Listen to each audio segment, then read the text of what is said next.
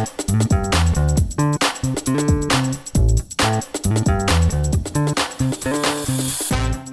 Property Podcast comes to you with thanks to our friends at Trafalgar Square Finance, leading independent specialists in mortgages and all types of property finance. Whether it's buy to let, development, or bridging finance, Trafalgar Square can help you organise your funding for your next property project.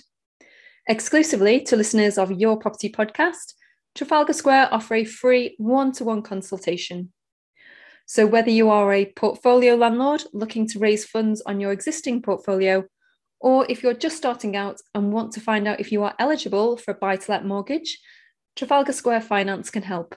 It's easy to book with one of their experienced consultants by simply visiting yourpropertynetwork.co.uk forward slash finance. You can find this link in the show notes for more details. Hello and welcome to YPN, your property podcast. My name is Michelle Cairns, and today we've got with us Chris Moss. Hi, Chris. Hey, Michelle. Nice to be here. Thank you for having me.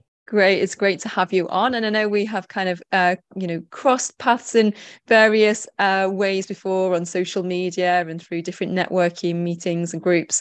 Um, and it's been great to kind of see what you have been up to and how you have brought um, your background in marketing through to the property world and, uh, you know, and what you're doing now to help property entrepreneurs. So I think, you know, today is going to be a really interesting podcast for people who are interested interested in how they can raise their profile. Um, it's a topic that I think daunts some people. Um, so it's great to have you on and you know it'd be great to kind of dig into what people can do um, if they are a bit nervous about getting in the in the limelight, so to speak. So, um, but first of all, do you want to just give us a, a quick overview of yourself? And you've done some property um, portfolio building in, in your own uh, in your own way as well. So let's start there. Yeah, sure, sure, absolutely. So, bit of background on me. So, I started my first marketing company about 11 years ago, something like that, when I was in my second year at university and scaled that business to a team of 20. And we had an office on Oxford Street in London and worked with around about 300 large national brands to help them market themselves online. So, sort of your O2s, Domino's, those types of companies. And then around about four years ago, I launched the oversubscribed marketing company. And that was after a bit of insight into the property world, which I'll sort of hopefully share a bit more on. And the oversubscribed marketing company helps property entrepreneurs raise their profile online. As you've said, it can be something that's daunting um, and we do all the heavy lifting and yeah that, that's what the oversubscribed marketing company now does. Um, so yes, that's a bit of background on on me. And then from a property perspective, as you mentioned, I built a small portfolio uh, over an 18 month period. Um, which sort of gave me that insight into the property world, which is really where the inspiration for Oversubscribe came from, because I had this background in marketing and knew what a lot of other industries were doing. And there was a lot of stuff that property and the property industry wasn't doing, but other sectors were. And it was sort of merging those insight into the property from growing my portfolio, but also having the background and um, other marketing company that I own. Right. So, yeah. And so, what did you notice about when you kind of stepped into this property world, property education world, which uh, seems very kind of underground for people who who aren't familiar with it? But um, coming into this community, I suppose, what did you notice? What gaps did you notice? What people were missing in terms of their own profile and marketing? Yeah, so I guess from a, I guess it's a gift and a curse that property is potentially a very stable thing. So if you've got a portfolio, you potentially don't need to do that much marketing in theory and various other things because it is quite stable. But what that i sort of realized is coming into this world is that there's um, a lot of tactics that people are using in other industries that aren't necessarily being translated into property. Um, the sort of first one that hit me when i first started going to networking events was um, the quality of branding that companies would have like a 99p logo with a picture of a house uh, and like a Vistaprint card. Not that was like the, made on Canva as well. Exactly, like, yeah. yeah. it was like the industry standard.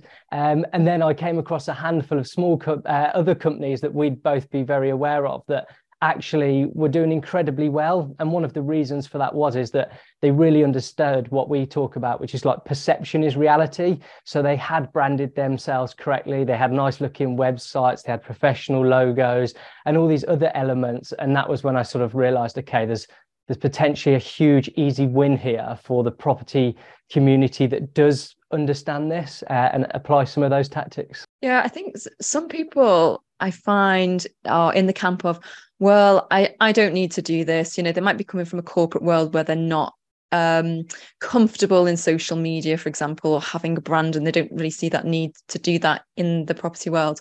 Um, and then there's other people who they really get stuck at this st- first stage if they need a business card and they need a website and then they don't know where to go or how to find how you know to find somebody reliable or how much to spend and what is a reasonable amount. Um, and and rather than kind of getting out there and, and doing sort income generating tasks as well um, that they kind of procrastinating and stay stuck. So uh, what would you advise people who um, are looking to start their brand but they don't know where to start yeah absolutely. Um, and i totally i totally get that when you've got a million things going on and i've been there a number of years ago where you've got sales to do you've got marketing you've got operations you've got to find stuff you've got i appreciate there's a lot of stuff. And the key really with from the branding side of things is don't do it yourself um, yeah. mainly because unless you are a designer, it is gonna, it's not gonna look good enough. Like obviously you can go on cat platforms like Canva and you can do it yourself or try, but the reality is it's not gonna look world class. People will see that it's not quite there. Um, so yeah, first thing is don't do it yourself. Find a designer, and it doesn't have to be overly expensive and there's different levels in which you can pay for for all of this. But there's kind of five key assets that I think everyone should have. Um, and the first one is what I would call, or what is called a branding pack. And this is a really simple document that any designer can put together that has your logos, that you use fonts, colors, um, any any clarification in terms of where to use your logo, what color backgrounds, and it's really the foundational document that once you've got that, you can give that to any designer and say, look, please can you design me this advert or whatever it might be and here's my branding guidelines. So that's the first one is a is a is a branding pack branding guidelines so that it's really clear to anyone. And um, that's the that's the one that if everyone had all of this would look good because you can give it to someone and they could use canva they could use adobe. It doesn't matter because they know what what you what you like and what is your brand. So that's the first thing. Um, the second is having some form of branded brochure is is the next thing. So like rather than when someone inquires about your services they might have seen you online spoke to you at a networking event. Most people what they'll do is have long wordy emails or they'll have to talk to them on the phone and try and explain their services. Whereas if you've got a nice branded document that you can send to someone that clearly outlines structured in the right way then they've got that single document. Um, deal sourcing is a great example of this is uh, and I'm sure you've probably seen it or come across them. I've definitely been. In, you get sent a deal from from someone who wants to sell your property, and it's like it's got spelling errors throughout. It's been done on like Word, and it's just it just doesn't inspire you to potentially buy something worth hundreds of thousands of pounds. On the flip side, I know deal sources that are charging really premium prices because they've got a nice looking deck and when they send it to clients it's it's it's all branded nicely and it just inspires you that okay these are a legitimate trusted company.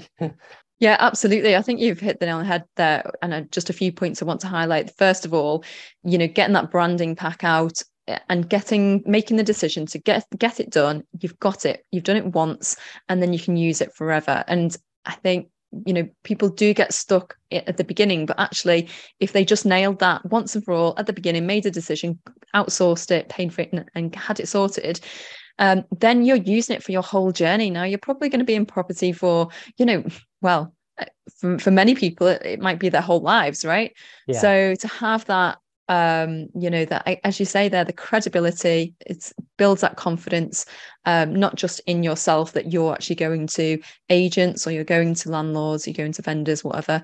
Um, you've got something professional and credible to present. Um, but likewise on the other side when they see that they as you say it inspires confidence from them as well. So um, Great. I love these tips. The first two, fantastic. Keep going. yeah, so they're, they're the first ones. And we can talk about how to get these done and, and sort of what sort of price ranges you should pay for them as well. Um, so yes, they're the first two. The third one, which would literally put anyone listening in like the top 3% of their industry, is what we call a stationery stack.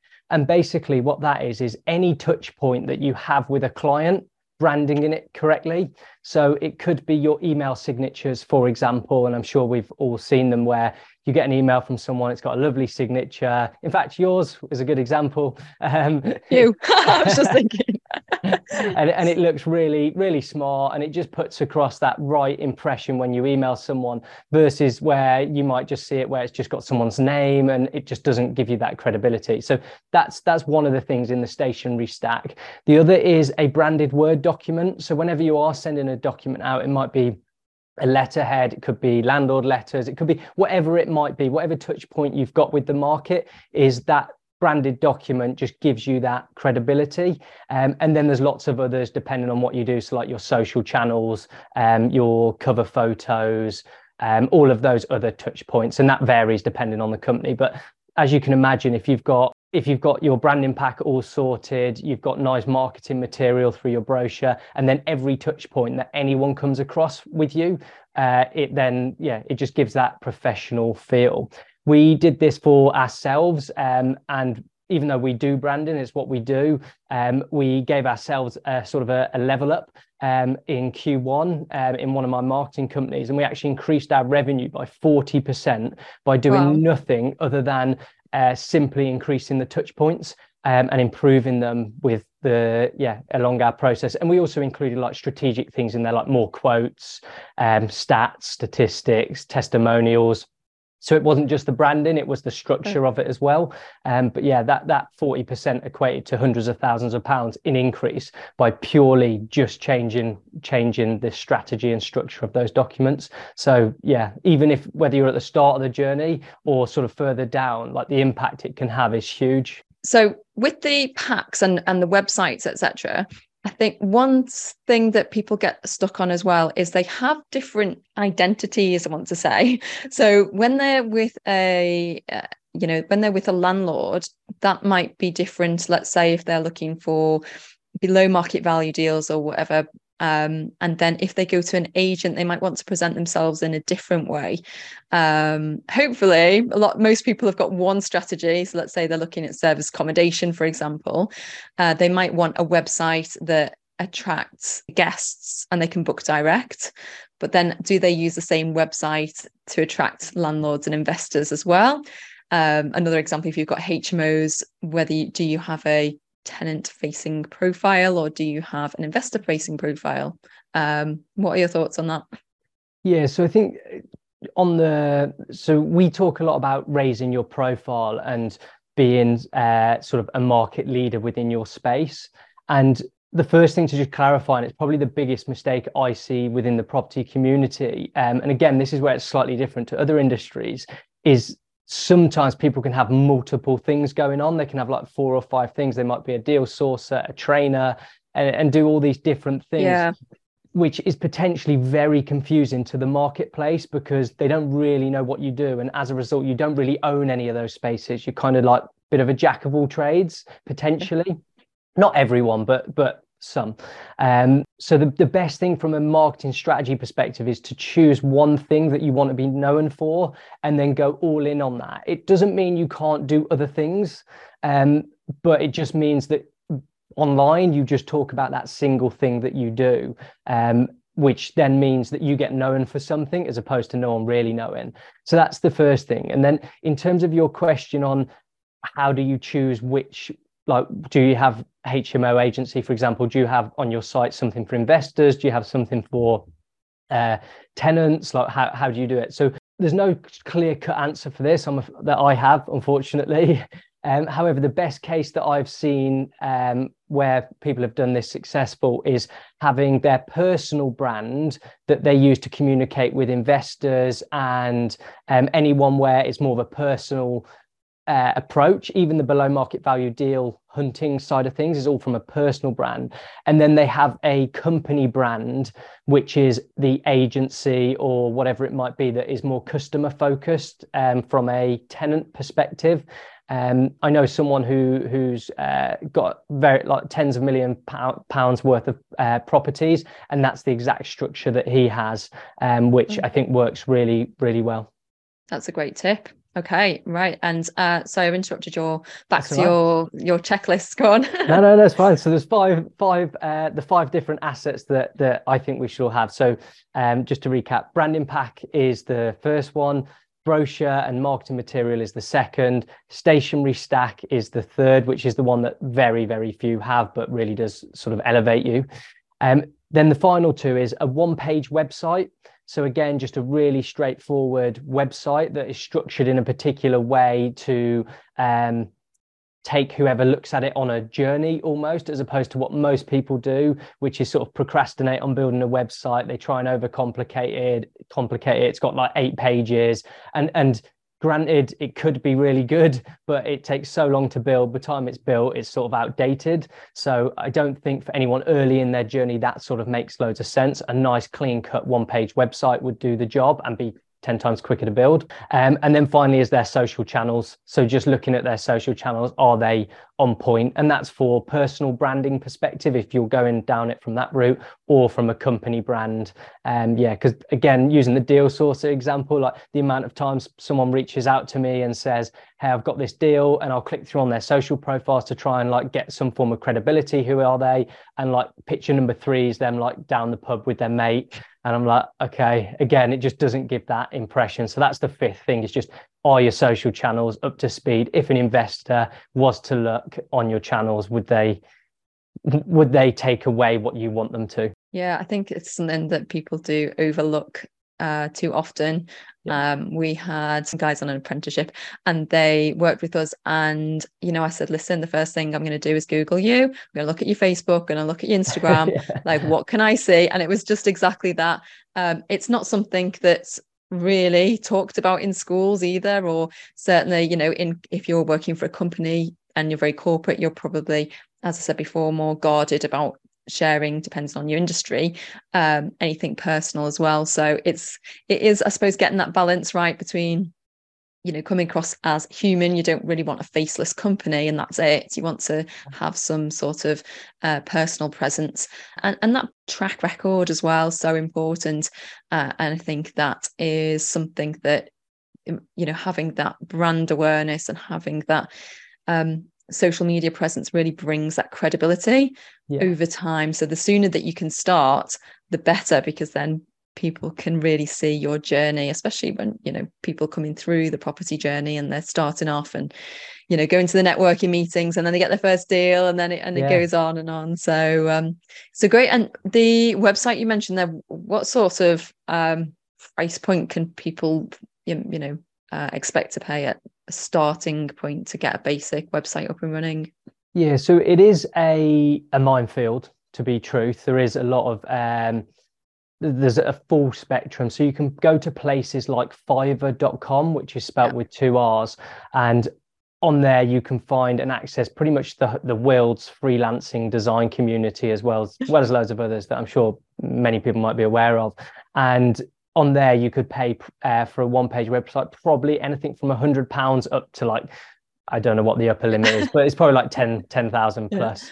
Yeah. Um, I once spent 30,000 pounds on a website, which, wow. uh, yeah, yeah, was, was money wasted. so don't, don't go to that extreme. Plenty of lessons learned. Um, yeah. however, yeah, you, you do pay what you do pay for what you, yeah. you get what you pay for. Um, however, you could get something very reasonable for somewhere between 500 and a thousand pounds from someone who's got a good reputation got a track record. Like that's the sort of range that you could do. Um, but if you think about the return on investment of that over the lifetime that you have a website especially in property which is sometimes where it can be frustrating is it only takes one deal to pay for all of these different assets that i've just mentioned if everything that I just mentioned somewhere two to three thousand pounds, that's one de- one deal because or one investor lends you money or like the margins and the, the numbers are so big in property, it's so worth getting right. It's a different conversation if you're trying to sell t-shirts or something like that because you've got to sell a lot of t-shirts to recoup your money. Um, but with property, then you've only got to move the needle slightly with this stuff for it to really have a big impact. Yeah, absolutely. And in terms of you know when you see people who are new to this and you know they're they're kind of ma- maybe making some mistakes as we said before by using like low quality products um where do you think and we mentioned before about having lots of hats on and having lots of different things that we can be spending our time and money on where do you think people would get the best return from their money i suppose from all of the things that you mentioned yeah, so I think the best place to start is the brand impact. So having a professional logo, colors, that's probably the the one that most people skip that step. Um, to be yeah. honest, very few companies yeah. do it. But then that means that they've not got that real solid document to hand over to people moving forward. Um, so then they spend so much time, oh no, not quite that color, not quite this. Whereas if they just had that, it would cut it out. So that's probably that's probably the starting foundation for ev- everyone, I would say. Um, yeah, because yeah. then you can build everything from that. Yeah, that's a good point. And how about yourself then? So when you, you know, got started and you were working, you know, building your portfolio uh, and working with investors and agents, um, how did that do you, you know, how did you find that? Did you think that, you know, your branding helped you stand out to get extra deals or um, more conversations with agents or vendors? Yes, yeah. So I'm going against here what I said you shouldn't do. So while I spend all my time uh, and my whole my focus is marketing, and that's all I've sort of done, and that's my day to day business. Uh, as you said, I, I, do have a portfolio of properties that I've been purchasing, and the reason I did that is because I had I had sort of retained earnings, and the the, the marketing company is successful to a uh, to a degree, and I wanted to invest those retained earnings that we had. So I was in a slightly unique position going into it, in that I did have a uh, a pool of money, um, and, and an ongoing sort of stream of income. However, what I did know is that there would become a point where I might want to use investors. Um, I also had very, very little time to be able to do, uh, to be able to go and source properties. So it was very hands off for how I did it. So I did use a deal sourcer. Um, I, I probably spent about an hour a week um, and, and bought nine properties over uh, about 10, uh, about 15 months, something like that, 10, 15 months. Um, so, it, but it was ve- like it was very, very hands off for how I did it. But because I had the funds, it allowed me to do that. However, to your point, I knew there was going to become a point where I wasn't able to. Um, I was going to need investor funds potentially. So what I started to do is document my journey on my website. So I've got a, a personal website, christopher-moss.com, and basically the first nine properties I purchased, they're documented on there, like everything, like the strategy, the exact amount of money I spent, etc. Knowing, like you said, that there might become a time where having that backlog and credibility could really help me. Um, so yeah, so so building that up, and then rather than me within my network being known as just Chris, who really understands marketing, it was also Chris who understands marketing, but uh, he has an interest in property too, which a lot of people in my community, uh, property is not not what they know. So it was quite a niche place for me to position myself to. Um, and as a result, I was able to, uh, in the end, use 50% of my own cash to buy the properties and then 50% of an investor's money. So I raised around about 250, 300,000 pounds uh, purely off the back of me yeah, knowing some people and having documented that journey. Um, our clients are, are, probably more unique examples of this. So, across our clients that we help raise their profile online, um, between them over the last 12 months, we've raised about £2 million worth of investment purely through their social channels. Um, a, one of those was a million pounds. So one person got offered a million pounds from one person who's following them online. So that sort of pulled up our averages quite a bit. Um, but the the yeah, it, it's well worth uh, anyone listening doing. 100%. Yeah, absolutely. And uh, you know, those are really impressive numbers there of people raising money on, on social media, and uh, you know, we hear about it more and more now. Um, I think for people who are not used to posting regularly, let's say, you know, on on on Instagram or Facebook, um, then they get a bit overwhelmed by what content to put on and whether it should be more personal or more more professional and and also about sort of the content being valuable and in, in giving back and making it interesting and informative as well rather than just here's me at another networking meeting right yeah. so um so what do you kind of advise people to do in that sense so is that another just outsource it but even when you kind of outsource it that person still needs to provide the content sure. right so how do you yeah. manage that that process yeah, so I talk a lot about being a creator and not a consumer on social media. So a lot of people, as you'll appreciate, me included, some days sits there scrolling um, and just wasting time, and that's not where we want to be. It's like it's just a total waste of time. It's not productive. We want to be a creator um, and use these platforms effectively. Um, so that that's sort of the mindset we come from with with all of this and then if people haven't done a sort of never used it before or just aren't that familiar with it then choosing one platform so it might be facebook it might be instagram whichever one makes the most sense and then just having one message that they put out. So it's like one platform one message and then just starting once a week posting about their journey um, and it depends where people are at. If they've got properties already, then they can showcase those. They can do a post type that we call Walk the Talk, and it's a Wednesday Walk the Talk. Uh, and that's about on a Wednesday posting a single um, a picture of the house you've just purchased or the refurb you're doing or something just to start building that credibility. Even if no one's watching, no one's liking, it doesn't matter because that investor in two years' time, when they scroll all the way back by two years and go, okay, they've been doing this for quite some time, it builds that credibility. Um, so yeah, that's the first thing. Uh, if people have got properties, if they haven't, then documenting the journey is the best way. Um, so we have a post on a Friday that we call Food for Thought. And what Food for Thought is, is just sharing something in your journey and asking your audience for some input on that um, and taking people behind the scenes. Everyone's nosy. Everyone wants to see what you're up to. Um, so that's what that post type is is all about: is taking that audience on a journey and just giving them insight. It might be that you go to a networking event. It might just be that you're looking around properties, whatever it might be. Um, and even if people just choose one platform, post once or twice a week with that, and just start to get familiar with the platforms, is the is the best thing to do. And do you think there's a um, a better platform for people who are in property? LinkedIn, Instagram, Facebook? Yeah, so it does depend on who your potential target client is, uh, and also a little bit to depends on the content that you can create slash want to create. If you're good on video and you like video and you want to go down that route, then Instagram's probably a really good good platform for that. With their reels, um, perform really well um, at the moment equally there's a very large community on facebook of property people as as you'll be uh, aware. So yeah it depends what you're looking for but that could work really well. Equally if you want to tap into professionals and you're looking for high net worth individuals as investors then obviously linkedin is is definitely the place to be because you can search on linkedin by like if you want to go and find all the dentists earning more than a hundred thousand pounds that may want to invest their spare money in property, you can search that on LinkedIn. So, yeah. Right. And the social media management, is that something that your company can help with, or is that something you have to outsource somewhere else?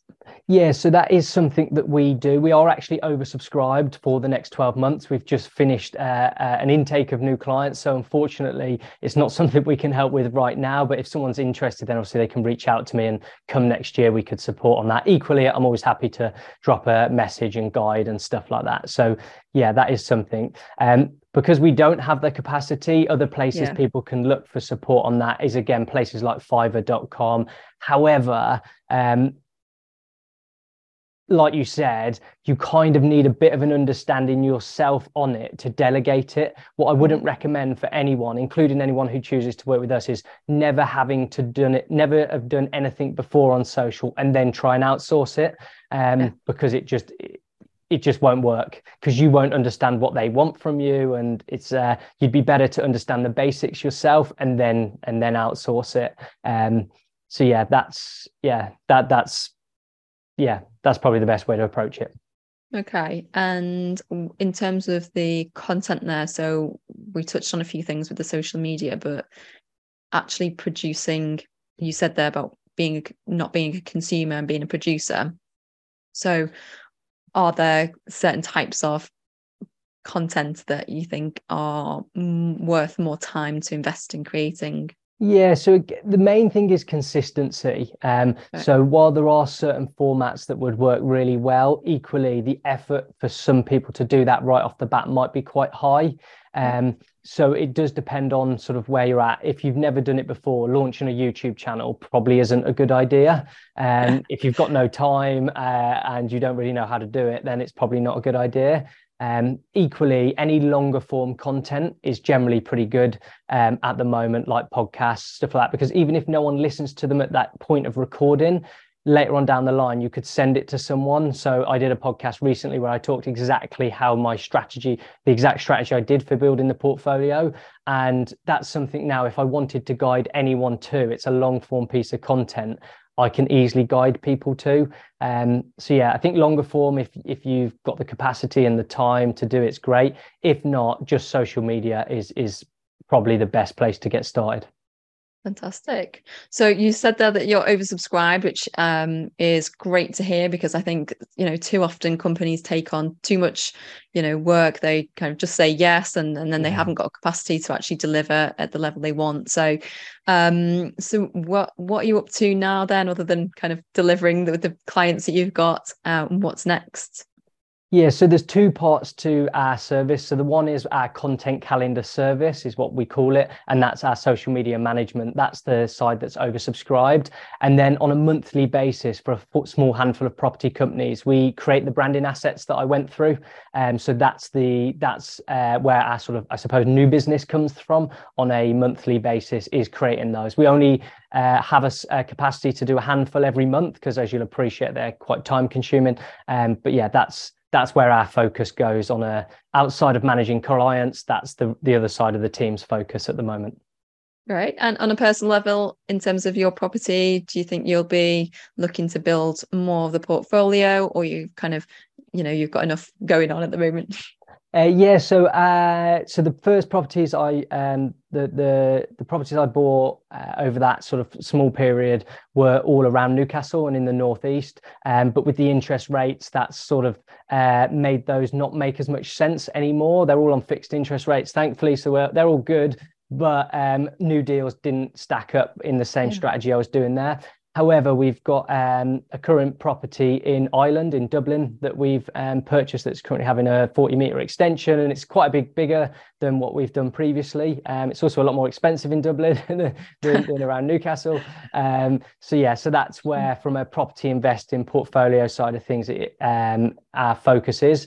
However, as I say, that's all quite hands off from my side of things. So I, I fund it in short, but then have partners um, that actually uh, make it happen who are far, far more experienced in property than I am because I am not very experienced in property. I understand marketing, but yeah, I'm a, I'm a newbie in property. Well, it just goes to show you if you've got the right partners in place that you don't need to be an expert in everything, that you just do what you do best and then you work with other people and uh, you can still build a portfolio. There'll be many people listening now who do have some funds, you know, tied up in a business or in in their own properties or whatever, and they don't have the time uh, or inclination to go out and learn everything themselves. So, you know, it's inspiring to hear that you've managed to do it anyway, and you've just uh, partnered up with people and, and made it happen along the way. So, congratulations. Thank you. Yeah, my, my sort of decision to make was like, do I go on a mastermind? Do I try and learn property? Um, or do I just stick with what I know, do that as well as I possibly can, make make sure it's lucrative, and then use those funds and partner with people? And I decided to go down that route so I can focus on what I do best and what I know, which is marketing, but then still have the advantages of building a portfolio for the long term. So yeah, fingers crossed that was the best way to go. well, it sounds very sensible. So Great. Well, thank you so much for your time today. Uh, it's been really interesting and uh, uh, and I'm sure very useful for lots of people who would like to get started. At least they've got some ideas of like what to do now and what to, um, you know, what to what to start making. So brilliant. Amazing. Well, thank you so much. And uh, for anyone who is listening who's not yet a subscriber to the magazine, please click the link in the show notes for your free 30 day trial. Thanks everyone for listening again, and we'll see you next time.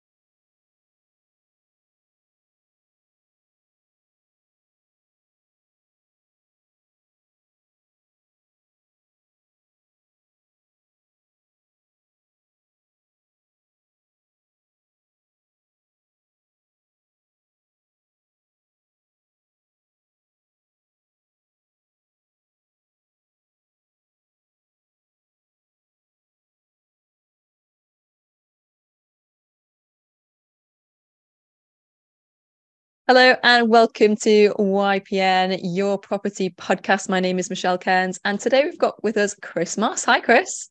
Hey, Michelle. Nice to be here. Thank you for having me. Great. It's great to have you on. And I know we have kind of, uh, you know, crossed paths in various uh, ways before on social media and through different networking meetings and groups. Um, and it's been great to kind of see what you have been up to and how you have brought um, your background in marketing through to the property world and, uh, you know, and what you're doing now to help property entrepreneurs. So I think, you know, today is going to be a really interesting podcast for people who are interested interested in how they can raise their profile. Um, it's a topic that I think daunts some people.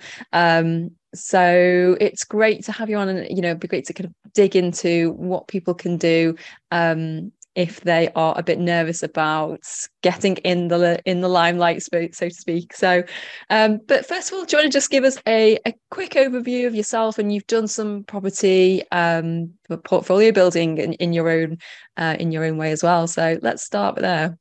Yeah, sure, sure, absolutely. So, bit of background on me. So, I started my first marketing company about 11 years ago, something like that, when I was in my second year at university and scaled that business to a team of 20. And we had an office on Oxford Street in London and worked with around about 300 large national brands to help them market themselves online. So, sort of your O2s, Domino's, those types of companies.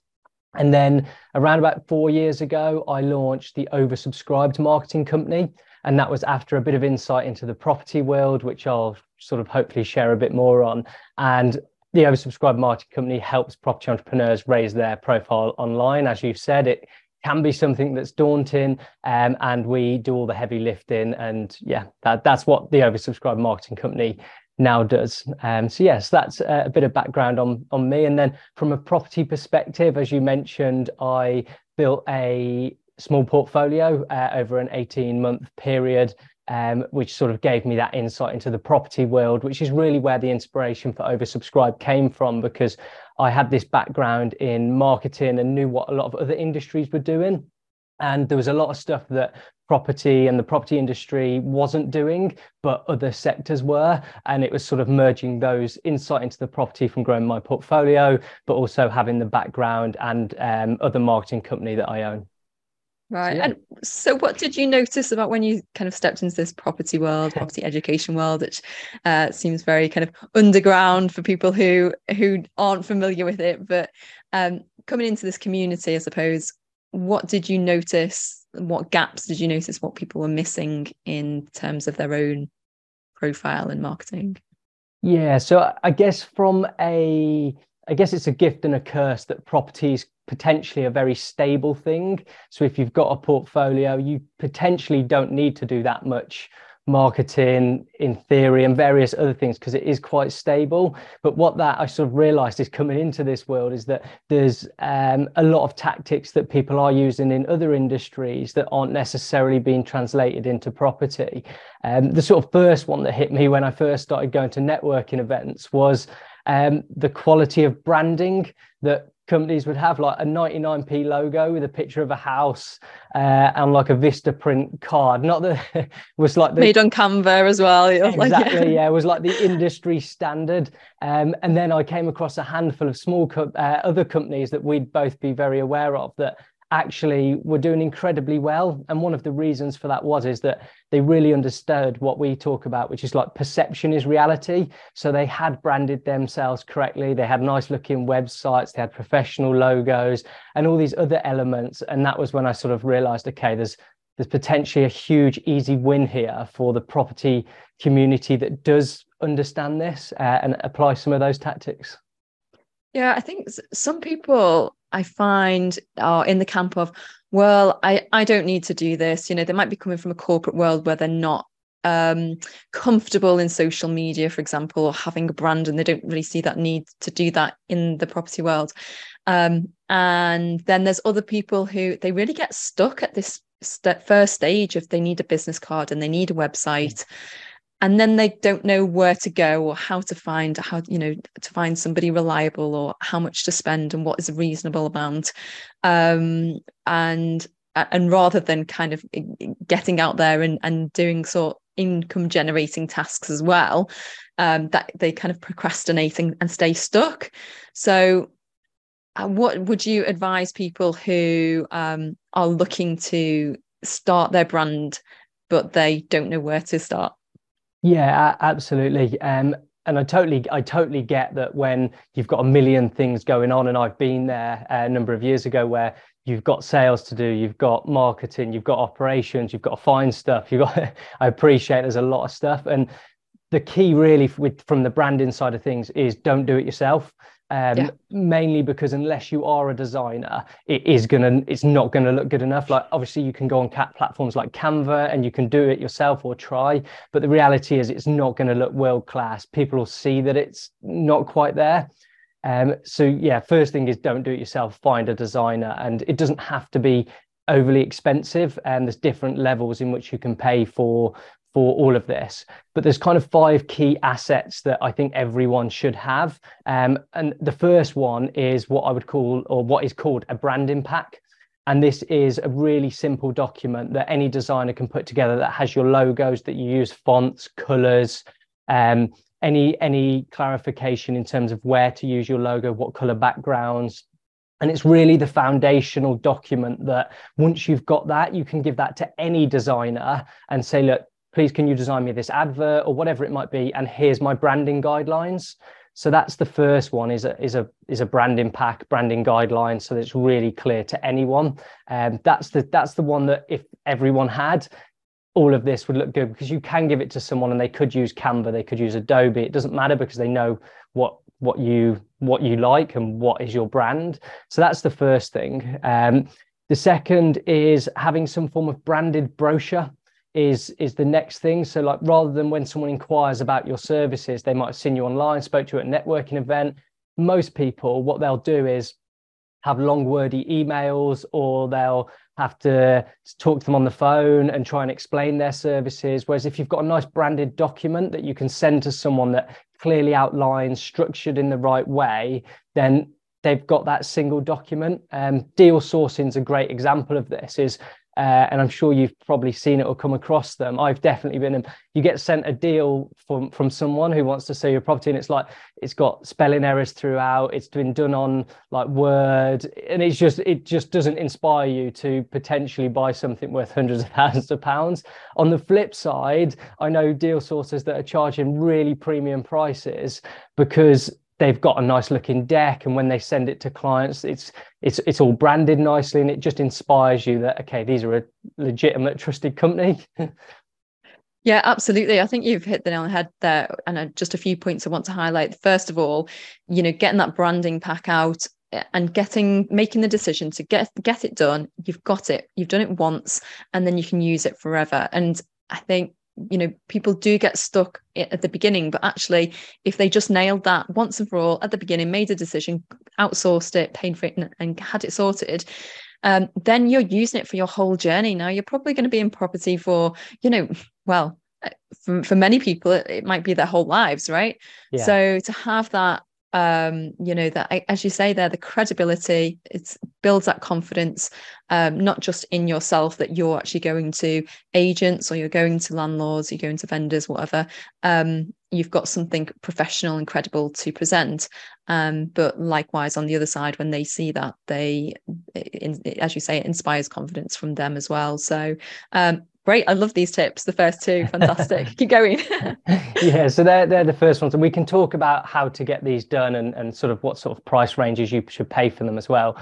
Um, so yes, they're the first two. The third one, which would literally put anyone listening in like the top 3% of their industry, is what we call a stationery stack. And basically what that is, is any touch point that you have with a client branding in it correctly. So it could be your email signatures, for example, and I'm sure we've all seen them where you get an email from someone, it's got a lovely signature. In fact, yours is a good example. Um, you, I was just thinking. and, and it looks really, really smart and it just puts across that right impression when you email someone versus where you might just see it where it's just got someone's name and it just doesn't give you that credibility. So that's that's one of the things in the stationery stack.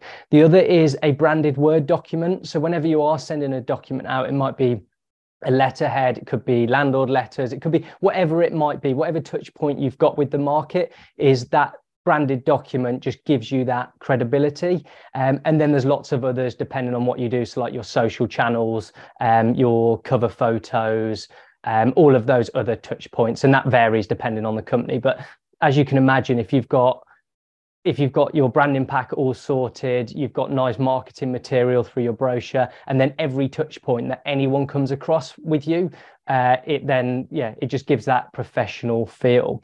We did this for ourselves, um, and even though we do branding, it's what we do. Um, we gave ourselves a sort of a, a level up um, in Q1 um, in one of my marketing companies, and we actually increased our revenue by 40% by doing wow. nothing other than uh, simply increasing the touch points um, and improving them with the yeah along our process. And we also included like strategic things in there like more quotes um, stats statistics testimonials so it wasn't just the branding it was the structure of it as well. Um, but yeah that that 40% equated to hundreds of thousands of pounds in increase by purely just changing changing the strategy and structure of those documents. So yeah even if whether you're at the start of the journey or sort of further down like the impact it can have is huge. So with the packs and and the websites etc I think one thing that people get stuck on as well is they have different identities, I want to say. So when they're with a, uh, you know, when they're with a landlord, that might be different. Let's say if they're looking for below market value deals or whatever um, and then if they go to an agent they might want to present themselves in a different way. Um, hopefully a lot most people have got one strategy. So let's say they're looking at service accommodation for example. Uh, they might want a website that attracts guests and they can book direct. But then do they use the same website to attract landlords and investors as well? Um, another example if you've got hmos whether you, do you have a tenant facing profile or do you have an investor facing profile? Um, what are your thoughts on that? Yeah, so I think uh, on the so we talk a lot about raising your profile and being uh, sort of a market leader within your space. And the first thing to just clarify, and it's probably the biggest mistake I see within the property community, um, and again, this is where it's slightly different to other industries, is sometimes people can have multiple things going on. They can have like four or five things. They might be a deal sourcer, a trainer, and, and do all these different things. Yeah. Which is potentially very confusing to the marketplace because they don't really know what you do. And as a result, you don't really own any of those spaces. You're kind of like a bit of a jack of all trades, potentially. Not everyone, but but some. Um, so the, the best thing from a marketing strategy perspective is to choose one thing that you want to be known for and then go all in on that. It doesn't mean you can't do other things um, but it just means that online you just talk about that single thing that you do um, which then means that you get known for something as opposed to no one really knowing. So that's the first thing. And then in terms of your question on how do you choose which like do you have hmo agency for example? Do you have on your site something for investors? Do you have something for uh, tenants? Like how, how do you do it? So there's no clear cut answer for this I'm, that i have unfortunately. Um, however the best case that i've seen um, where people have done this successful is having their personal brand that they use to communicate with investors and um, anyone where it's more of a personal uh, approach. Even the below market value deal hunting side of things is all from a personal brand.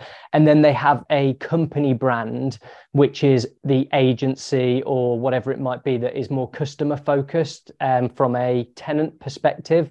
Um, I know someone who who's uh, got very like tens of million pounds worth of uh, properties, and that's the exact structure that he has, um, which mm. I think works really really well. That's a great tip. Okay, right. And uh, so I've interrupted your back that's to right. your your checklist. Go on. no, no, that's fine. So there's five five uh, the five different assets that that I think we should all have. So um, just to recap, branding pack is the first one. Brochure and marketing material is the second. Stationery stack is the third, which is the one that very very few have, but really does sort of elevate you. Um, then the final two is a one page website. So again, just a really straightforward website that is structured in a particular way to um, take whoever looks at it on a journey almost as opposed to what most people do which is sort of procrastinate on building a website. They try and overcomplicate it complicate it. It's got like eight pages. And and granted it could be really good but it takes so long to build. By the time it's built it's sort of outdated. So i don't think for anyone early in their journey that sort of makes loads of sense. A nice clean cut one page website would do the job and be 10 times quicker to build. Um, and then finally is their social channels. So just looking at their social channels, are they on? And that's for personal branding perspective, if you're going down it from that route or from a company brand. Um, yeah, because again, using the deal sourcer example, like the amount of times someone reaches out to me and says, Hey, I've got this deal, and I'll click through on their social profiles to try and like get some form of credibility. Who are they? And like picture number three is them like down the pub with their mate and I'm like, okay, again, it just doesn't give that impression. So that's the fifth thing is just are your social channels up to speed? If an investor was to look on your channels, would they would they take away what you want them to? Yeah, I think it's something that people do overlook uh, too often. Yeah. Um, we had some guys on an apprenticeship and they worked with us. And, you know, I said, listen, the first thing I'm going to do is Google you. I'm going to look at your Facebook, and I look at your Instagram. yeah. Like, what can I see? And it was just exactly that. Um, it's not something that's really talked about in schools either, or certainly, you know, in if you're working for a company and you're very corporate, you're probably, as I said before, more guarded about sharing depends on your industry um, anything personal as well. So it's it is i suppose getting that balance right between you know coming across as human you don't really want a faceless company and that's it you want to have some sort of uh, personal presence and, and that track record as well so important uh, and i think that is something that you know having that brand awareness and having that um, social media presence really brings that credibility yeah. over time. So the sooner that you can start, the better, because then people can really see your journey, especially when you know people coming through the property journey and they're starting off and you know going to the networking meetings and then they get their first deal and then it and yeah. it goes on and on. So um so great. And the website you mentioned there, what sort of um price point can people you know uh, expect to pay at a starting point to get a basic website up and running? Yeah, so it is a a minefield. To be truth, there is a lot of um, there's a full spectrum. So you can go to places like Fiverr.com, which is spelt yeah. with two R's, and on there you can find and access pretty much the the world's freelancing design community as well as well as loads of others that I'm sure many people might be aware of. And on there you could pay uh, for a one page website probably anything from a hundred pounds up to like I don't know what the upper limit is, but it's probably like 10 10,000 plus. Yeah. Um, I once spent 30,000 pounds on a website, which, wow. uh, yeah, yeah, was, was money wasted. so don't, don't go to that extreme. Plenty of lessons learned. Um, yeah. however, yeah, you, you do pay what you do pay for what you, yeah. you get what you pay for. Um, however, you could get something very reasonable for somewhere between 500 and a thousand pounds from someone who's got a good reputation got a track record. Like that's the sort of range that you could do. Um, but if you think about the return on investment of that over the lifetime that you have a website especially in property which is sometimes where it can be frustrating is it only takes one deal to pay for all of these different assets that i've just mentioned if everything that I just mentioned somewhere two to three thousand pounds, that's one de- one deal because or one investor lends you money or like the margins and the, the numbers are so big in property, it's so worth getting right. It's a different conversation if you're trying to sell t-shirts or something like that because you've got to sell a lot of t-shirts to recoup your money. Um, but with property, then you've only got to move the needle slightly with this stuff for it to really have a big impact. Yeah, absolutely. And in terms of you know when you see people who are new to this and you know they they they're kind of ma- maybe making some mistakes as we said before by using like low quality products. Um, where do you think and we mentioned before about having lots of hats on and having lots of different things that we can be spending our time and money on. Where do you think people would get the best return from their money i suppose from all of the things that you mentioned? Yeah so i think the best place to start is the branding pack so having a professional logo colors. That's probably the the one that most people skip that step um to be honest. Very few companies yeah. do it. But then that means that they've not got that real solid document to hand over to people moving forward. Um so then they spend so much time oh no not quite that color not quite this whereas if they just had that it would cut it out. So that's probably that's probably the starting foundation for ev- everyone i would say. Um yeah because yeah. then you can build everything from that yeah, that's a good point. And how about yourself then? So when you, you know, got started and you were working, you know, building your portfolio uh, and working with investors and agents, um, how did that do you, you know, how did you find that? Did you think that, you know, your branding helped you stand out to get extra deals or um, more conversations with agents or vendors? Yes, yeah. So I'm going against here what I said you shouldn't do. So while I spend all my time uh, and my whole my focus is marketing, and that's all I've sort of done, and that's my day to day business. Uh, as you said, I, I, do have a portfolio of properties that I've been purchasing, and the reason I did that is because I had I had sort of retained earnings, and the the, the marketing company is successful to a uh, to a degree, and I wanted to invest those retained earnings that we had. So I was in a slightly unique position going into it, in that I did have a uh, a pool of money um, and, and an ongoing sort of stream of income. However, what I did know is that there would become a point where I might want to use investors. Um, I also had very, very little time to be able to do, uh, to be able to go and source properties. So it was very hands off for how I did it. So I did use a deal sourcer. Um, I, I probably spent about an hour a week um, and, and bought nine properties over uh, about 10, uh, about 15 months, something like that, 10, 15 months. Um, so, it, but it was ve- like it was very, very hands off for how I did it. But because I had the funds, it allowed me to do that. However, to your point, I knew there was going to become a point where I wasn't able to um, I was going to need investor funds potentially. So what I started to do is document my journey on my website. So I've got a, a personal website, christopher-moss.com. And basically the first nine properties I purchased, they're documented on there, like everything, like the strategy, the exact amount of money I spent, etc. Knowing, like you said, that there might become a time where having that backlog and credibility could really help me. Um, so yeah, so so building that up. And then rather than me within my network being known as just Chris, who really understands marketing, it was also Chris who understands marketing, but uh, he has an interest in property too, which a lot of people in my community, uh, property is not not what they know. So it was quite a niche place for me to position myself to. Um, and as a result, I was able to, uh, in the end, use 50% of my own cash to buy the properties and then 50% of an investor's money. So I raised around about 250, 300,000 pounds uh, purely off the back of me yeah knowing some people and having documented that journey. Um, our clients are, are, probably more unique examples of this. So across our clients that we help raise their profile online um, between them over the last 12 months we've raised about 2 million pounds worth of investment purely through their social channels. Um, mm a, one of those was a million pounds. So one person got offered a million pounds from one person who's following them online. So that sort of pulled up our averages quite a bit. Um, but the the yeah, it, it's well worth uh, anyone listening doing. 100%. Yeah, absolutely.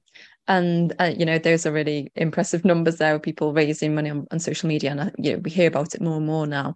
Um, I think for people who are not used to posting regularly, let's say, you know, on on on Instagram or Facebook, um, then they get a bit overwhelmed by what content to put on and whether it should be more personal or more more professional and and also about sort of the content being valuable and in giving back and making it interesting and informative as well rather than just here's me at another networking meeting right yeah. so um so what do you kind of advise people to do in that sense so is that another just outsource it but even when you kind of outsource it that person still needs to provide the content sure. right so how do you yeah. manage that that process yeah, so I talk a lot about being a creator and not a consumer on social media. So a lot of people, as you'll appreciate, me included, some days sits there scrolling um, and just wasting time, and that's not where we want to be. It's like it's just a total waste of time. It's not productive. We want to be a creator um, and use these platforms effectively. Um, so that that's sort of the mindset we come from with with all of this and then if people haven't done a sort of never used it before or just aren't that familiar with it then choosing one platform so it might be facebook it might be instagram whichever one makes the most sense. And then just having one message that they put out. So it's like one platform one message and then just starting once a week posting about their journey um, and it depends where people are at. If they've got properties already, then they can showcase those. They can do a post type that we call Walk the Talk, and it's a Wednesday Walk the Talk. Uh, and that's about on a Wednesday posting a single um, a picture of the house you've just purchased or the refurb you're doing or something just to start building that credibility. Even if no one's watching, no one's liking, it doesn't matter because that investor in two years' time, when they scroll all the way back by two years and go, okay, they've been doing this for quite some time, it builds that credibility. Um, so yeah, that's the first thing. Uh, if people have got properties, if they haven't, then documenting the journey is the best way. Um, so we have a post on a Friday that we call Food for Thought.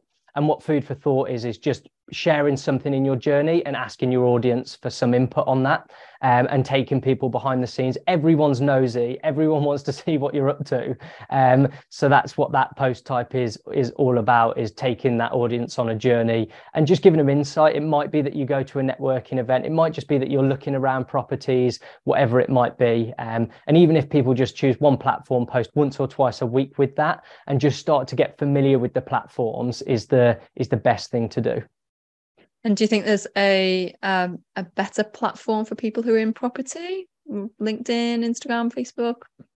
Yeah, so it does depend on who your potential target client is, uh, and also a little bit to depends on the content that you can create slash want to create. If you're good on video and you like video and you want to go down that route, then Instagram's probably a really good good platform for that. With their reels, um, perform really well um, at the moment equally there's a very large community on facebook of property people as as you'll be uh, aware. So yeah it depends what you're looking for but that could work really well. Equally if you want to tap into professionals and you're looking for high net worth individuals as investors then obviously linkedin is is definitely the place to be because you can search on linkedin by like if you want to go and find all the dentists earning more than a hundred thousand pounds that may want to invest their spare money in property, you can search that on LinkedIn. So, yeah. Right. And the social media management, is that something that your company can help with, or is that something you have to outsource somewhere else?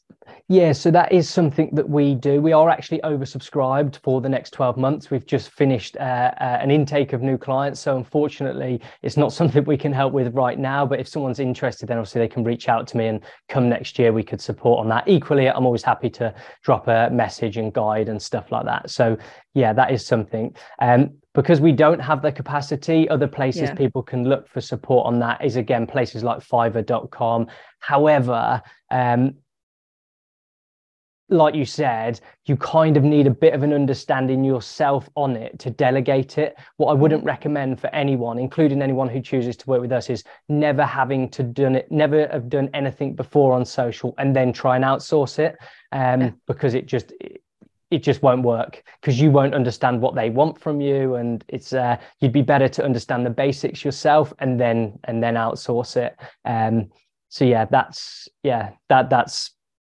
yeah that's probably the best way to approach it. Okay. And in terms of the content there so we touched on a few things with the social media but actually producing you said there about being not being a consumer and being a producer.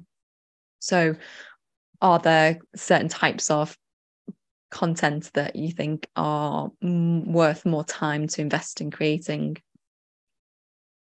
yeah, so the main thing is consistency. Um, right. So while there are certain formats that would work really well, equally the effort for some people to do that right off the bat might be quite high.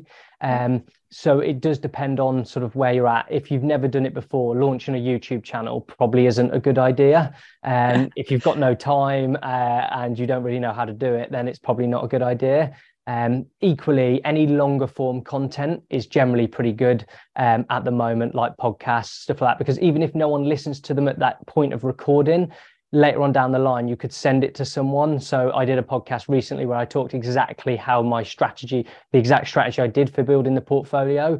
And that's something now if i wanted to guide anyone to it's a long form piece of content i can easily guide people to.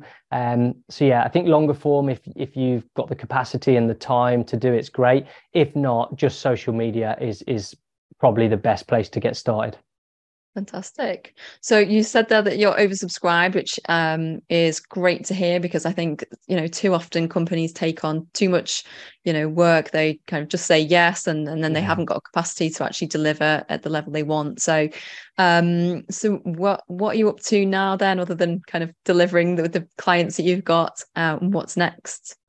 Yeah, so there's two parts to our service. So the one is our content calendar service, is what we call it, and that's our social media management. That's the side that's oversubscribed. And then on a monthly basis, for a small handful of property companies, we create the branding assets that I went through. Um, so that's the that's uh, where our sort of I suppose new business comes from on a monthly basis is creating those. We only uh, have a, a, capacity to do a handful every month because, as you'll appreciate, they're quite time consuming. Um, but yeah, that's that's where our focus goes on a outside of managing clients that's the the other side of the team's focus at the moment. Right and on a personal level in terms of your property do you think you'll be looking to build more of the portfolio or you kind of you know you've got enough going on at the moment Uh, yeah, so uh, so the first properties I um, the the the properties I bought uh, over that sort of small period were all around Newcastle and in the northeast. Um, but with the interest rates, that's sort of uh, made those not make as much sense anymore. They're all on fixed interest rates, thankfully, so they're all good. But um, new deals didn't stack up in the same yeah. strategy I was doing there. However, we've got um, a current property in Ireland, in Dublin, that we've um, purchased that's currently having a 40 metre extension, and it's quite a big bigger than what we've done previously. Um, it's also a lot more expensive in Dublin than, than, around Newcastle. Um, so yeah, so that's where, from a property investing portfolio side of things, it, um, our focus is. However, as I say, that's all quite hands off from my side of things. So I, I fund it in short, but then have partners um, that actually uh, make it happen who are far, far more experienced in property than I am because I am not very experienced in property. I understand marketing, but yeah, I'm a, I'm a newbie in property. Well, it just goes to show you if you've got the right partners in place that you don't need to be an expert in everything, that you just do what you do best and then you work with other people and uh, you can still build a portfolio. There'll be many people listening now who do have some funds, you know, tied up in a business or in in their own properties or whatever, and they don't have the time uh, or inclination to go out and learn everything themselves. So, you know, it's inspiring to hear that you've managed to do it anyway, and you've just uh, partnered up with people and, and made it happen along the way. So, congratulations. Thank you. Yeah, my my sort of decision to make was like do i go on a mastermind? Do i try and learn property? Um, or do i just stick with what i know do that as well as i possibly can make make sure it's lucrative and then use those funds and partner with people? And i decided to go down that route so i can focus on what i do best and what i know which is marketing but then still have the advantages of building a portfolio for the long term. So yeah fingers crossed that was the best way to go. Well it sounds very sensible so Great. Well, thank you so much for your time today. Uh, it's been really interesting and uh, uh, and I'm sure very useful for lots of people who would like to get started. At least they've got some ideas of like what to do now and what to, um, you know, what to what to start making. So brilliant. Amazing. Well, thank you so much. And uh, for anyone who is listening who's not yet a subscriber to the magazine, please click the link in the show notes for your free 30 day trial. Thanks everyone for listening again, and we'll see you next time.